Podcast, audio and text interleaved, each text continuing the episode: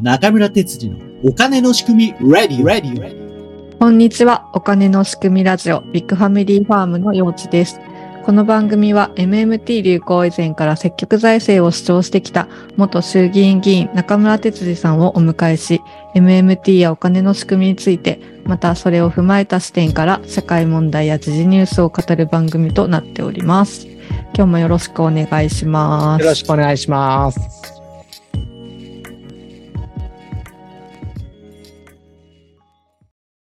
今回もゲストに KMC さんにご参加いただきます。よろしくお願いします。よろしくお願いします。お願いします。前回ですね、あの、自己紹介していただいた通り、KMC さんはまだ20代の若い 方なんですおーい。ね。まあ、うんその若いね、20代ぐらいの人たちが、経済のこととか政治のことについてどんなこと考えているのかなと思って、今回はそういう話を聞いていきたいなと思います。早速ですけど、お友達とそう経済の話とかってよくやったりしますかそうです。まあ、時と場面はもちろん選びますけど、うん。ちょっと、20代全般っていう言い方が合ってるかわかんないですけど、少なくとも僕の周りにいる友達は基本的にこう、好奇心が旺盛な人が多いなっていうところなので、うん。いろいろその本の話とかもしたりとかうん。するんですよね。で、その時に、あの、最近ハマってる本あるとかってなった時に、奇跡の経済教室紹介したりとか。進める本が 20代で、なんか、めっちゃかっこいいですね。奇跡の経済教室って結構噛み砕いて書いてあるので、ううんん。うんわかりやすいのかなと思って、あとなんかその中野さんの漫画でわかる日本経済入門みたいなうん本もあるんですけど、うんどっちも紹介したりとかもありますし、うん。であと、まあ基本的に、まあいろいろ話してると、やっぱり大学生の頃よりも社会人になってからの方が、やっぱ生活で困ってることが増えてるなっていううんうんのが感じるんですよね。うん。で、その困りごとと、そのお金の仕組みをちょっと結びつけてええあげることによって、うん。え、そうだったのみたいな、うんおなっーて、うすん。ごい。いや実はこんな感じで、とか例えば、あの、まあ、知り合いで公務員とかやってる人もいるんですけど、まあ、同年代で、ううんん。うん。何しろ人数が足りてないと。ああ、そうだわあ、やよっねぱりそうなんだ。で、一人当たりの業務量がもうとんでもなく多くなってると。まさに、最近そういう話しましたよね。結果保護会で。うん。うんで、公務員の中でもその非正規の人がいたりとかして、うんねで、やっぱ重要な仕事とかは、その正規の人たちがやらなきゃいけないので、え。うんそうすると、その正規で入った少ない人数の中で回さないといけないので、うんもう全然定時をオーバーするのは当然だし、休日も出たりするしっていう。うん。ひそでれで帰れる公務員っていうのはもう過去の話なんですね。いや、本当にそうなってるなっていう。ので、それこそ、その、残業が重なっちゃって、やっぱ体調とかに支障をきたしたりとかっていう人もいますし、あるいは、その、教員をやってる仲間とかもいるんですけど、うーん。まあ教員も教員でもう、まあ公立高校の話なんです。公立中学校か。公立中学校、高校の話なんですけど、うん。もうここももう全然業務が多すぎて、ああ。月100時間超えるなんて当たり前だよとかって言われたこともあって、ひでえ。で、残業代もその法律で決まっちゃってるじゃないですか。4%上乗せするだけでっていう。で本人たちはそんなこと知らなかったりとか、ああ。うーん。でこの法律でこれ決められちゃってんだよとかっていうと、ええみたいな話になったりとか、か。ねえすごいよね。で、それで結局、そのもらえるお金っていうのも、民間企業とそんな大差がついてるわけじゃないので、うん。うんだったらやっぱ、教員になるのやめようかなとかっていう人が増えてもしょうがないと思うんですよね。そうですよね。うん。で、増やす、はい、教員増やせばいいのにね、とかっていう話もなるんですけど、そうするとやっぱり予算どれだけつけられるかっていう話になるじゃないですか。うんう ん。ううんん。でそういう時にもっと国がお金つけるべきなんだけどな、とかっていうのを僕がポロッと言ったりすると、いやでもお金ないんでしょと かって、あ、出たでそそこからいやいやいや実はねっていう話にあーなるほど、なるほなどっ。たりとなるか、ほどはい。いいうまくつないで。はい、なかなかこっちからその求められてもいないのにお金の話をしちゃうと、うんあーなんかこう、煙たがられちゃうところがあるので、うんうんうんうんうん最初は別にそのお金の話とかするつもりもない状態で、う。うんん単純にあの会話を楽しむ。で、その中でなんか、いや、こういうことが大変でさ、とかっていう話が出た時に、うんこう。絡めていくみたいなことうをしまてい。すて、ごい。そこまで悟っている。すごいなあ、これは。その差し出し方とか伝え方がい一番難しいですよねうんっていうのがお金の仕組み塾の共通の話題でもあって、なかなかね、税が財源でに日本は破綻するかもしれないって、刷り込まれてる人にね、どうやって伝えるかっていうのは最大の課題ですよね。特に知った直後は多分こう、話したくなっちゃったりとかして、ああ、そうわそかう。るわかる。求められてもないのにこう話しち ゃって、逆にこう壁を作られるみたいなことあると思うんですよそね。れそれって。私それやっちゃうともう聞いてもらえなくなっちゃううんんで、うんまたその話みたいになるからね。はいま、まさに、哲司先生がそれですよ。もう、それに気づいた頃は、もう、しかも国会議員だったし、もうすぐにでも変えたい法律になりますよね、そりゃね。でも聞いてもらえないという。でもそういう時ってどういう話から持っていくんですか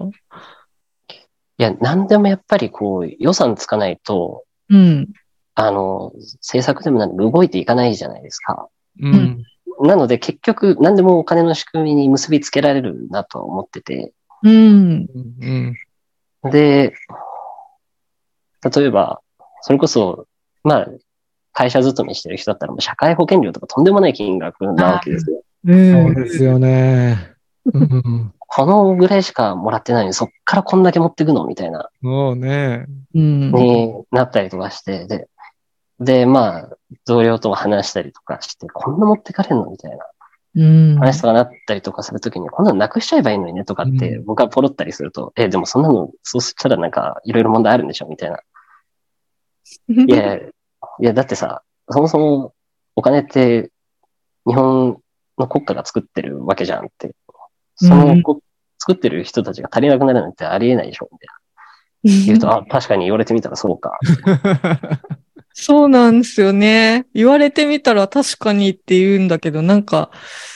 でもなんでじゃあ税をみたいになる、なるよね。だからそこまで言ってくれればもう深く話せるんですけど、そこはちょっと様子見ながらうーん。って感じなんですけど、そこでまあやめる時もあれば、もしかしたらその、その時に話せなくても、本人が例えば後で引っかかって、数日後、数週間後とかに聞いてくれたら、そっちの方が、そこわあ、長期スパンで見ると、す進んごい。だ距離っていうのは多分遠くなると思うので、大人だ。すげえ。喋りたくなっちゃうのを、ま あ、そこで寸止めというか、もうあんまり喋りすぎないっていうのもコツかもしれないですね。いやー、学びになるな。でいろいろこう話してて、あの思うのが、その、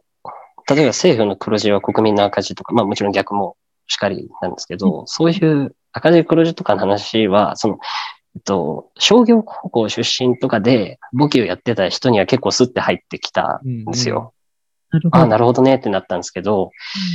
そうじゃない人はやっぱ、いまいちパッとしないっていうか、その、例えば国債発行してうん、どういうプロセスで民間の銀行預金の送料が増えていくかとかっていう話をしてもパッとしないので、自分の感覚的になんですけど、一番やっぱしっくり、しっくりくるというか、相手の反応を見て納得してくれるのは、そのやっぱ国家っていうのは貨幣の供給者であって、うん。で、国民っていうのは貨幣の利用者なんだっていうこの分類が一番、あの、しっくりきてもらえるっていうか、うんうん。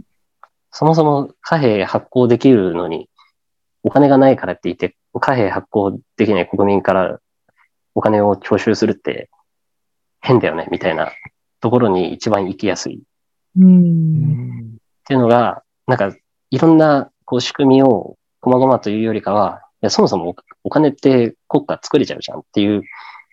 ところが一番しっくり、あの、うんしてもらえるかなっていうのが、自分なりの感覚です ね。なるほどね。なんか、あの、最近、あの、ブックディレクターっていう仕事をしてる、幅吉隆さんっていう人の本をちょっと読んでるんですけど、差し出し方の本を書いてらっしゃって、その方は、あの本って昔は、ひちょっと本屋に平積みされてたら、どんどん売れてたらしいんですよね。ええ。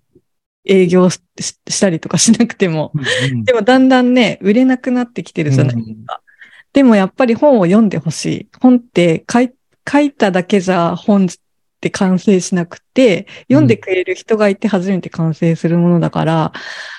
ぜひもうみんな、みんなに読んでほしい。だけど、その、よ読みたくなる、その差し出し方がすごく大事で、その、